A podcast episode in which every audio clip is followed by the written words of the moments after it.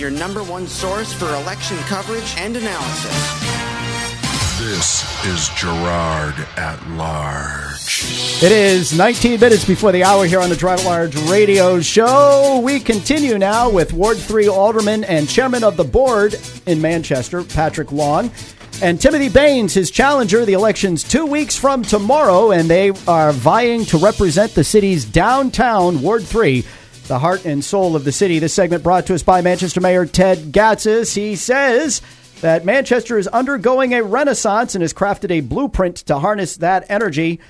The top items on the mayor's 12 plan are taxes and spending, tackling the opioid epidemic, safer streets and neighborhoods, paving the future, and better schools. Learn more about the mayor's plan at tedgatsas.com slash plan. That's tedgatsas.com slash plan. All right, we uh, we cut to the break a little quick in the last segment.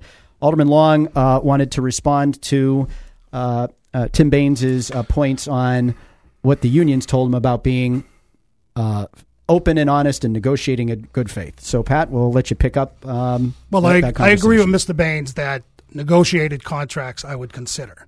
However, the Professional Police Association's contract wasn't negotiated. So I'm wondering if he would have voted for that uh, not being negotiated. They tell me otherwise, so it's really not a question for me to get involved with.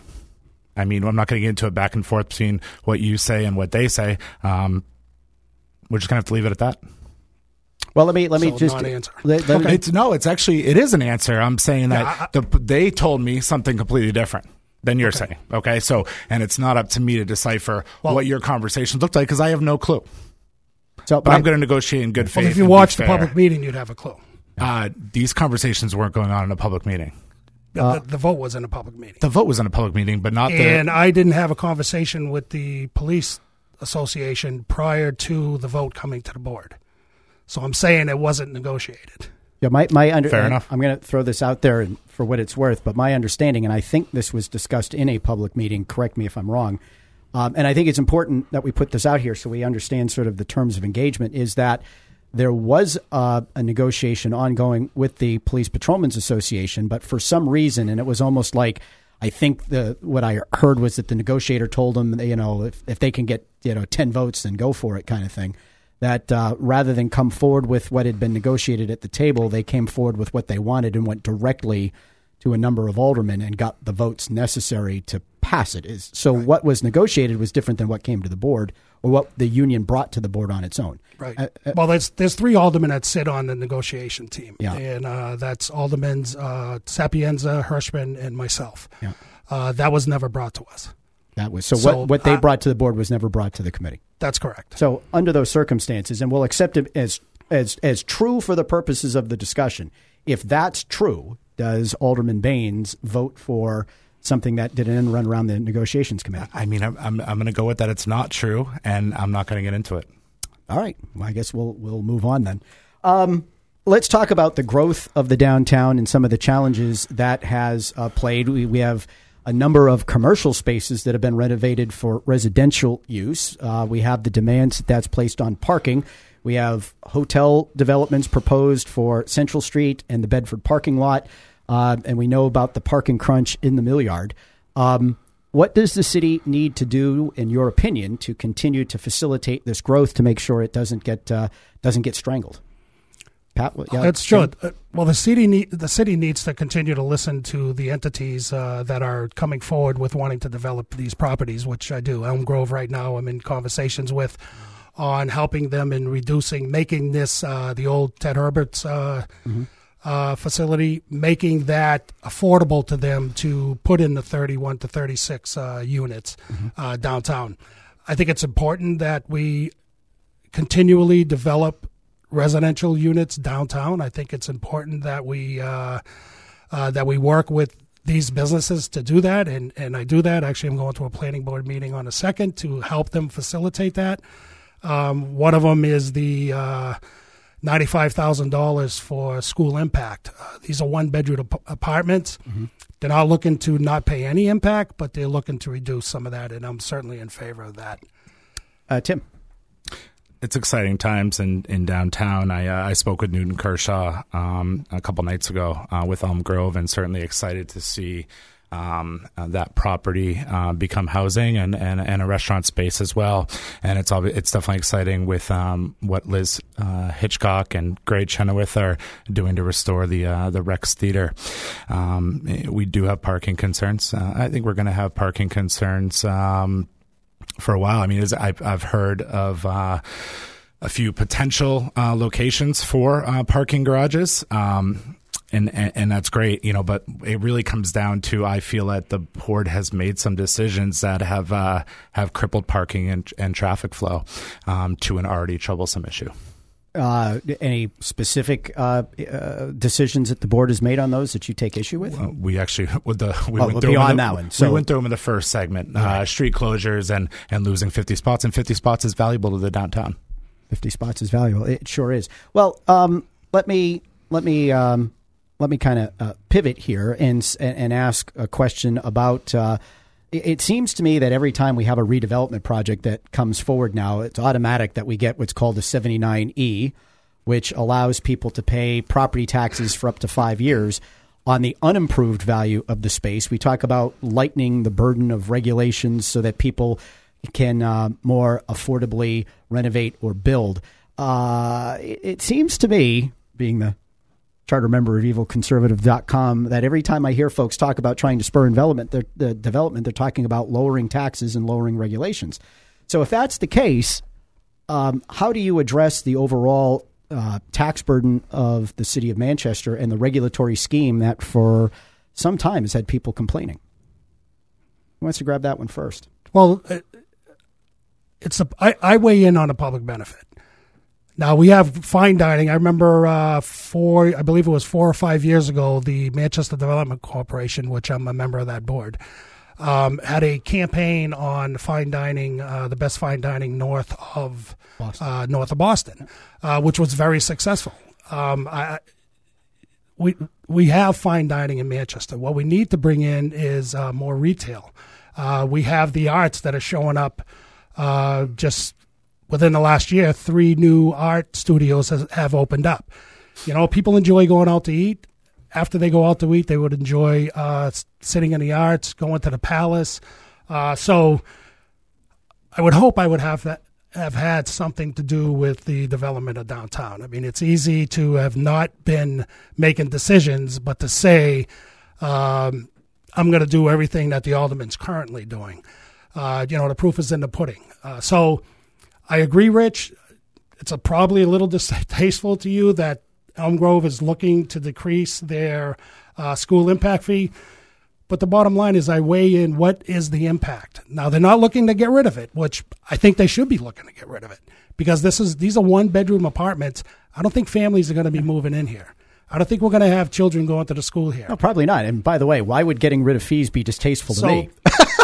no, well, so the goal is, you know, so the goal is to uh, get more residential downtown, and uh, I've been very successful in helping that come. All right, we'll toss it over to Tim for an answer to that question. Uh, you know that that's a subject matter that, that Pat knows a little bit more about than me. The only thing that I would worry about is precedent. What type of precedent are we set? Uh, are we setting uh, when we make these gotcha. deals? Let, let's, uh, let's turn to the uh, to the opioid crisis. Uh, Tim, I'll start with you. What is the city not doing that you think it should do? Um, Mayor Gatz. Actually, before I get to the opioid crisis, you know, taking a look at what's happening downtown. I mean, I think we can all agree that in the last several years there really has been a rebound in the downtown. And you know, uh, Ted Gatsas has been mayor for eight years now. Uh, there were mayors before him, and, and a lot of this effort really can find its roots back in the 90s under Mayor Wieczorek when some fundamental changes were made, and, and, everything from zoning to planning, and even the whole redesign of Elm Street, which just got repaved. Does Ted Gatsas deserve credit for any of what's happening downtown? Because he certainly seems to be receiving a whole lot of blame uh, from people who would succeed him in office for everything that's not going right in the city. I, I mean, I'm going to say that Ted Gatsas loves Manchester and Joyce Craig loves Manchester, and I think they both have uh, different avenues as to you know how we continue the progress. For sure, he deserves uh, some credit. I agree with um, you know your comments about Ray Wieczorek.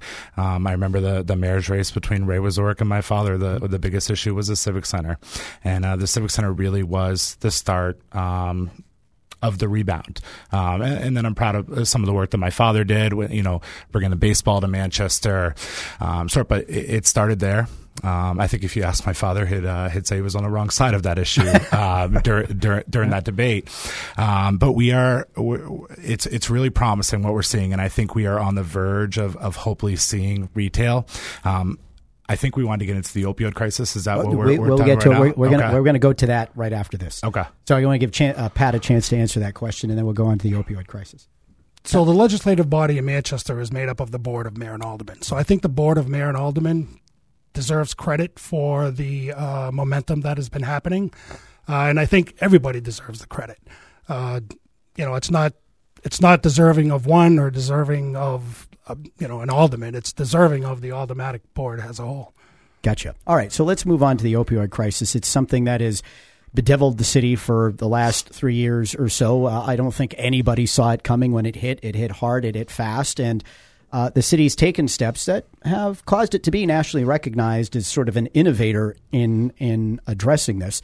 Um, I'll start with you, Tim. What is the city not doing well or not doing uh, that you think it should be doing better or should be doing, or do you generally think the uh, the efforts of, of, of the city to this point have been uh, I'll say praiseworthy under adverse circumstances. Sure, it's a tricky issue. We can all acknowledge that. Um, I'm pretty sure everybody running for office, it's it's near the top of, of the priorities. Um, we had a community meeting where we brought everyone together: um, the mayor, aldermen, um, business leaders. And there was about 400 plus people that attended um, this meeting at the Radisson. I think it was July of 2015, and uh, there was a question and answer format where members of the community got up and, and spoke about how the opioid crisis had affected their families. Yeah, I covered that live. You did, and um, I remember, you know, the give and take, and and and, and the mayor leading the charge during that um, event, and leaving with a, uh, a little bit more knowledge on the issue, um, and and really feeling fired up to to make a difference or whatever difference I could make. And and as a business owner, um, I've seen it firsthand. I've seen it firsthand uh, with employees.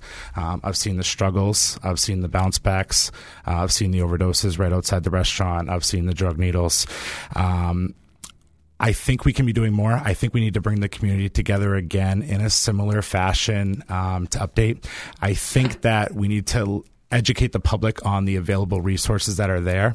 Um, we do need more rehabilitation um, facilities, um, but there are you know programs out there. Uh, I believe there's eight different classes uh, today. You know at the recovery center that I just don't think that we've done a good enough job of getting the word out there as to the resources that are available, um, and that's certainly something I would uh, be very passionate about um, in helping to turn the corner. Even though um, I certainly don't have all the answers. Uh, uh, Pat, to you, I mean, you've been as, as involved in this um, issue as almost anybody, with the possible exception of the mayor. Um, what what say you about the city's efforts, and where do you think they're falling short, or they need to they need to be different? Well, we could all agree that this is a national issue, so Manchester's not unique, unique to this to this issue. Uh, I work daily on on uh, looking for answers to some of these questions. I talk with uh, resources, uh, people that are in the industry, to nonprofits, even the for profits. I talk to government uh, with respect to what initiatives they're putting forward. Uh, and what I could say two years ago, I remember that meeting. I was at that meeting, and uh, two years ago there was conversations on there were conversations on people not understanding this the substance use disorder. If you know, people were saying that if they if they put needles in their arms, then they ought to die. That was the conversations that w- that was being said two years ago. I think we've come a long ways. Everybody and anyone with a substance use disorder today can get treatment. Everybody can get treatment. I think now we need to focus more on recovery, which Mr. Baines has said, uh, and also, uh, more importantly, is prevention. Uh, primarily, uh, the children, uh, the students, the children in our community that are uh, being traumatized by this you know, the, the children that are sitting tied in their back seats that the parent is passed out in the front. You know, then we're going to wonder why this six or seven years old, 10 years from now, at 16 and 17, uh, is at a higher risk of abusing. Right. Uh, we already know that. The data already proves that. So I, th- I, I think as far as treatment goes, everybody could get treatment in the city of Manchester. Um, I think we need to well, uh, safe stations are certainly showing that. No, no for sure. And, and, another number that blows me away is the thirty percent of repeats. That's very low in this industry. To to have thirty percent repeats, you know, uh, you know, the recovery industry is about planting a seed. People don't get it right away. Some will, majority won't but eventually they do. So it's a matter of planting the seed. So I, Manchester's I, doing well, I believe, with respect to this, and we need to concentrate on recovery and uh, prevention. All right, I, I, would love to continue this uh, conversation, but we are up against the clock, so I'm going to give uh, each of you the opportunity to, um, I guess, make a closing statement of sorts, a closing appeal to the audience here, and I will let whichever of you would like to go first go first. You want me to go first? Of course sure. you do. I'll go first. Sure. Well, he, uh, well, he first gave, of all, he thank the first you. opening. Thank you, so. thank you, Rich. You yeah, yeah, I want to thank you for uh, for having this uh, having this forum. Oh, glad to do uh, it. One of the, one something that wasn't brought up today, uh, in in my mind, when you're elected public office, um, it's the public trust that is of the utmost importance here. Um, I, I I always hold in high regard the fact that the people are giving me their public trust, and I would never circumvent that public trust. Um, I my history shows how important it is that residents of Ward Three have a voice, whether it's through their neighborhood or whether it's individually. Ward Three residents have a voice, and I've been very successful in bringing that. I've been able to deliver for my residents. Uh, Ward Three is bigger than downtown. Not only is there downtown, but there's also a mill yard, and there's also businesses east of the downtown. And then there's the residents, residential areas, which do include downtown. That is primarily my focus. Um, so the issue I have uh, with respect to public trust is uh, signs in, in, the public. I would never think of putting a sign in the public. I respect the will of the public to not have signs on public property.